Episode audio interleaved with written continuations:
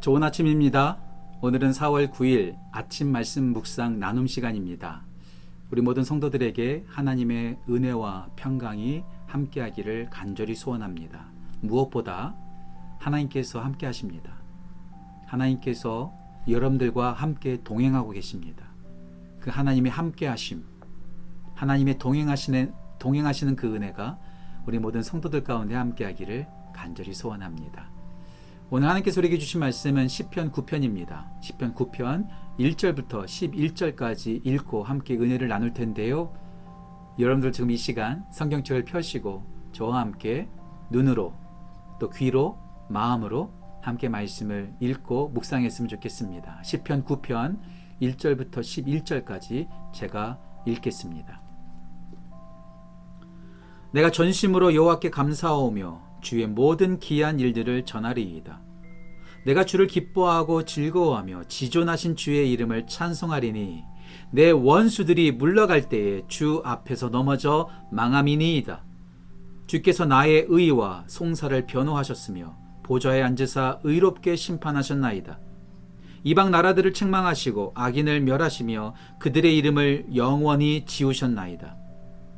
원수가 끊어져 영원히 멸망하였사오니 주께서 무너뜨린 성읍들을 기억할 수 없나이다. 여호와께서 영원히 앉으시며 심판을 위하여 보좌를 준비하셨도다. 공의로 세계를 심판하시며 정직으로 만민에게 판결을 내리시리로다. 여호와는 압제를 당하는 자의 요새이시요 환란 때의 요새이시로다. 여호와여 주의 이름을 아는 자는 주를 의지하오리니 이는 주를 찾는 자들을 버리지 아니하심이니이다. 너희는 시온에 계신 여호와를 찬송하며 그의 행사를 백성 중에 선포할지어다. 아멘. 하나님의 말씀입니다. 오늘도 말씀 묵상을 나누기 전에 여러분들한테 한 권의 책을 소개하고 싶어요. 제가 좋아하는 한 분의 목사님이 계십니다. 참 저는 좋아하는 목사님들이 참 많습니다. 그 중에 한 분이 샌프란시스코에서 사역하시는 존 오트버그라고 하는 목사님이십니다. 참 설교를 잘하세요. 그분이 쓴 책을 보면 참 많은 은혜를 받습니다. 그분이 쓴 책 다 좋지만 그 중에 한 권을 소개하고 싶은데요. 책 제목은 생각보다 가까이 계신 하나님. 생각보다 가까이 계신 하나님. 이 책에서 전하트 목사님은 이런 말을 합니다. 성경에서 가장 많이 나오는 약속이 무엇인지 아는지 질문합니다. 여러분들 성경책에서 우리 하나님께서 가장 많이 하신 약속이 뭘까요? 내가 너를 복주리라. 내가 너를 사랑하리라. 내가 너를 위로해 줄게. 예, 물론 이런 약속들 많이 하십니다.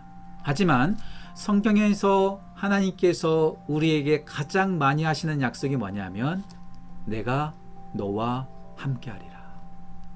내가 너와 함께하리라. I will be with you. 이 약속을 가장 많이 하셨다는 거예요. 예, 그래요. 하나님께서 함께 하신다는 것. 나와 가장 가까이 계신다는 것, 이거보다 더 큰 복이 어디 있을까요? 이거보다 더 큰 기쁨이 어디 있을까요? 예, 그렇습니다. 하나님께서 내가 생각하는 것보다 훨씬 더 가까이 계신다는 것, 이것만 알아도요, 우리는 그 어떤 어려움도, 그 어떠한 환란도 이길 수 있습니다. 그리고요, 진짜 하나님은 우리와 함께 하세요. 제가 오늘 이 책과 하나님께서 함께 하심에 대해서 제가 말씀드리는 이유는 오늘 시편 9편에서 그 함께 하시는 하나님, 그 동행하시는 하나님을 오늘 다윗이 기뻐하고 즐거워하고 있기 때문에 그렇습니다. 이전에 다윗의 시편을 보면 다윗이 억울한 일 때문에 괴로워하고 있어요. 하나님께 한탄하면서 기도했었습니다. 그런데요, 오늘 시편 9편에 오니까 다윗이 기뻐하고 있습니다. 즐거워하고 있습니다. 왜 그럴까요? 그렇게 다윗을 괴롭히던, 다윗을 억울하게 만들던, 다윗을 힘들게 하던 모든 원수들이 하나님 앞에서 멸망했기 때문에 그렇습니다. 3절 말씀 보실까요? 3절에 이렇게 나와 있습니다. 내 원수들이 물러갈 때 주 앞에서 넘어져 망함이니이다. 그렇게 억울하게 만들었던 다윗을 비난하고 다윗을 힘들게 하고 다윗을 공격했던 모든 원수들이 다 도망치는 거예요. 그리고 하나님 앞에서 망해버렸습니다.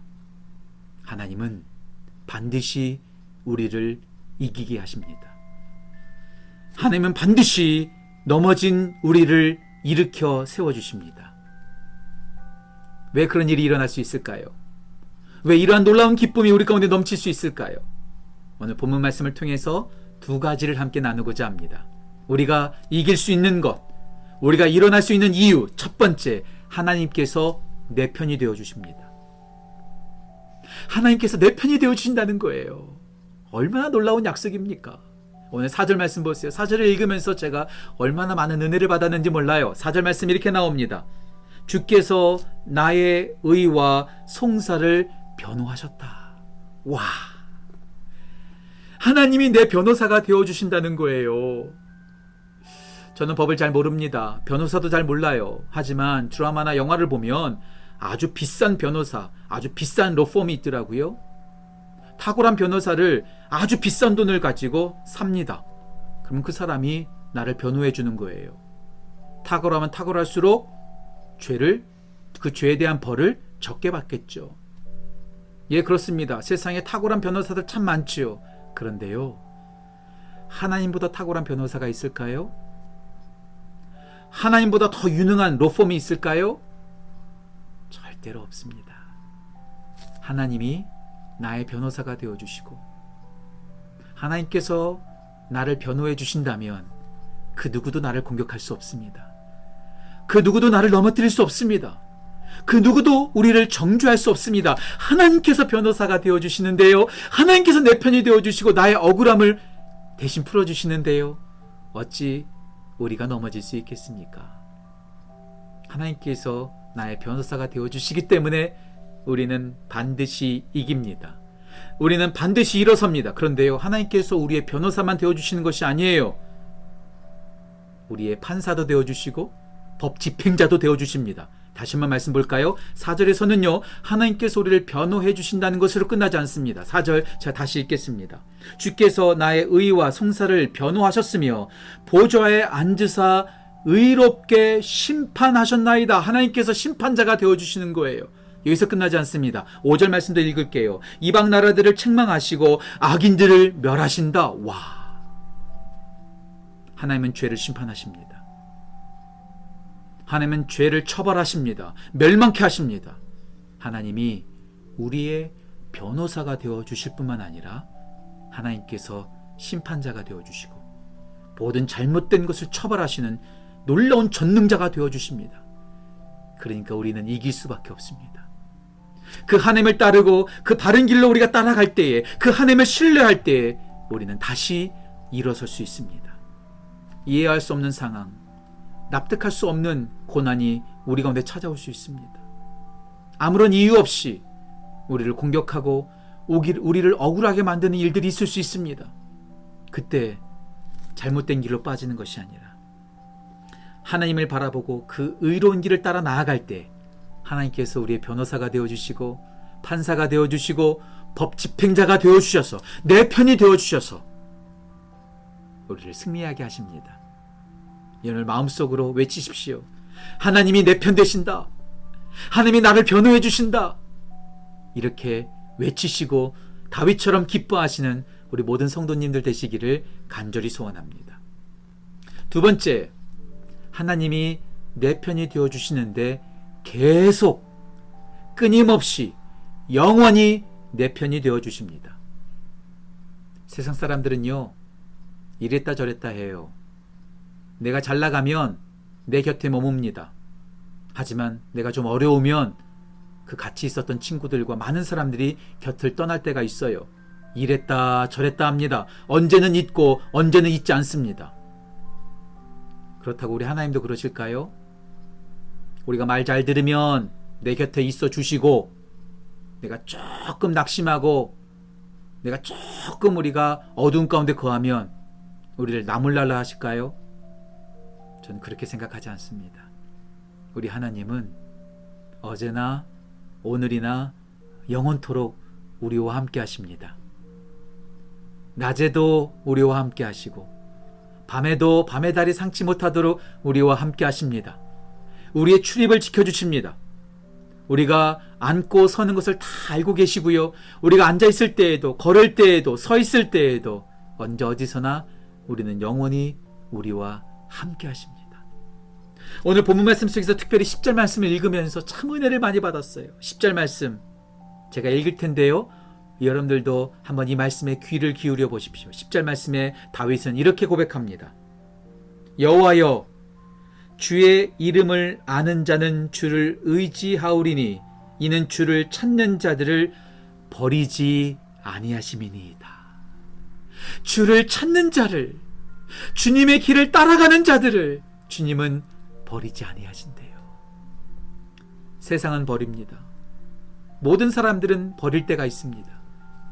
하지만 우리 하나님은 절대로 절대로 절대로 우리를 버리지 아니하십니다. 보혜사 성령님 예수님께서 말씀하셨죠? 요한복음에서 보혜사 성령님 할 때 이 보혜사라는 단어 여러분들 헬라어로 많이 들어보셨죠? 파라클레이토스 파라클레이토스 이 파라클레이토스라는 보혜사라는 이 말은요 파라라는 말과 클레이토스라는 말이 합쳐진 단어입니다. 파라 바로 옆에 클레이토스 도와주다. 예, 우리 하나님께서 바로 옆에서 우리 옆을 떠나지 아니하시고 내가 냄새 날 때에도 내가 냄새 나지 않을 때에도 내가 환하게 기뻐할 때에도 내가 슬피 울고 있을 때에도 언제나 변함없이 파라클레이토스 내 곁에서 나를 도와주고 계시는 분 영원히 내 곁을 떠나지 않으시는 분 그, 그분이 바로 나의 하나님이요 당신의 하나님이요 우리 모두의 하나님이십니다. 자나트버가 썼던 이 생각보다 가까이 계신 하나님 이 책에서 잊을 수 없는 하나의 이야기를 오트버그 목사님은 우리 가운데 소개하고 있습니다.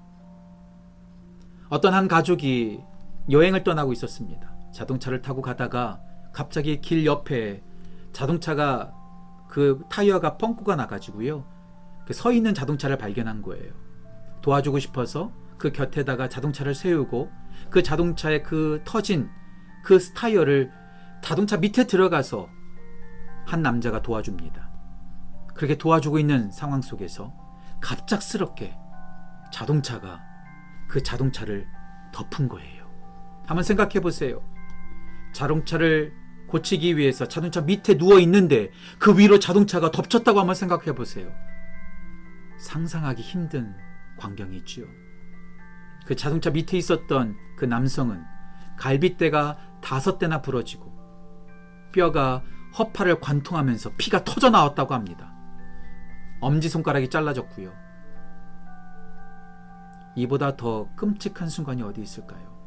그런데 더, 더 끔찍한 것은 그 남자가 그 자동차 밑에 깔려 있었다는 거예요. 어떻게 하겠습니까? 그런데 그 남성의 부인이 예수님을 신실하게 믿는 분이었어요. 150cm밖에 되지 않은 아주 작은 체구의 그 여성이 그 자동차를 붙들고 이렇게 말합니다. 예수님의 이름으로 기도합니다. 그리고 딱 들었더니 자동차가 들리더라는 거예요. 믿어지세요? 이 책에 나오는 내용입니다. 그 남성을 끄집어낼 수 있었습니다. 그 사이에 911 응급대원이 와서 이 남성을 앰뷸런스에 싣습니다. 그리고 병원으로 옮깁니다. 피를 많이 쏟았기 때문에 얼굴이, 얼굴이 회색빛으로 완전히 변했다고 합니다. 그 순간 그 응급차 안에 있었던 사람들이 그 교수님, 그 사람과 함께 찬양하기 시작했답니다. 제가 너무나 좋아하는 찬양, 만유의 주제. 만유의 주제, 존귀하신 예수, 인자가 되신 하나님 나 사모하여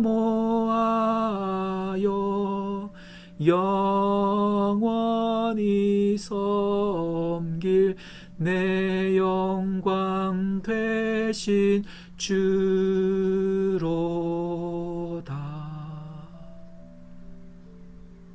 이 찬양을 불렀더니 그 회색빛으로 변해 있었던 그 교수님의 얼굴에 분홍빛이 돌기 시작했답니다. 그리고 병원에 도착해서 수술을 하고 죽을 수밖에 없었던 그 교수님께서 다시 회복하셨답니다. 여러분들, 이 이야기가 믿어지세요? 만들어진 얘기 같지 않습니까? 조노토그 모사님도 이 이야기를 소개하면서 읽고 있는 독자들이 에이 말도 안 되는 이야기입니다 라고 생각했을 것 같다고 생각하셨나 봐요. 그래서 마지막 부분에 이렇게 책에서 기록하고 있습니다. 제가 그 책 부분을 그대로 읽어 드릴게요. 때로 이런 이야기들이 별로 신빙성 없는 경우도 있다. 예를 들면 외계인이 비밀리에 보스턴 레드삭스의 팀의 3루수로 뛰었다는 이상한 기사를 싣는 간행물들이 이런 이야기가 있다. 그러나 이 경우는 다르다. 이 경우의 주인공이 있기 때문이다. 이 경우의 주인공이 프린스턴 신학교 교수인 제임스 로더였다. 그의 삶은 구원받았을 뿐만 아니라 완전히 변했다. 그때까지만 해도 신학교에서 가르치면서도 그에게 하나님은 추상적인 개념일 뿐이었다. 그러나 이제 예수님은 그에게 살아있는 존재가 되었다. 그는 너무나도 마음이 부드러워졌고 프리스턴 대학교에서 울보 교수님으로 통했다고 쓰고 있다. 그는 날마다 하나님에게 흠뻑 빠져서 하나님에게 취해 매 순간을 살아가기 시작했다. 제임스 로더라고 하는 프린스턴 신학교의 실제 실천 신학 교수님이셨어요. 이런 일이 있기 전까지만 해도 하나님을 가르치면서도 추상적으로 저 멀리 계신 하나님, 나와는 하등의 상관이 없는 하나님으로 여겼던 교수님이었습니다. 하지만 그 기적적인 순간, 그 죽을 수밖에 없는 순간에 함께 하시고 내 편이 되어 주시고 나를 변호해 주시고 영원히 나와 함께 하시는 그 주님을 깨닫는 순간, 경험하는 순간 그의 눈에서는 눈물이 마를 날이 없었다는 것이죠. 그리고 멀리 계신 추상적인 하나님이 아니라 나와 함께 매 순간 함께 하시는 동행하시는 하나님과 함께 사는 교수님으로 완전히 변했다는 것입니다.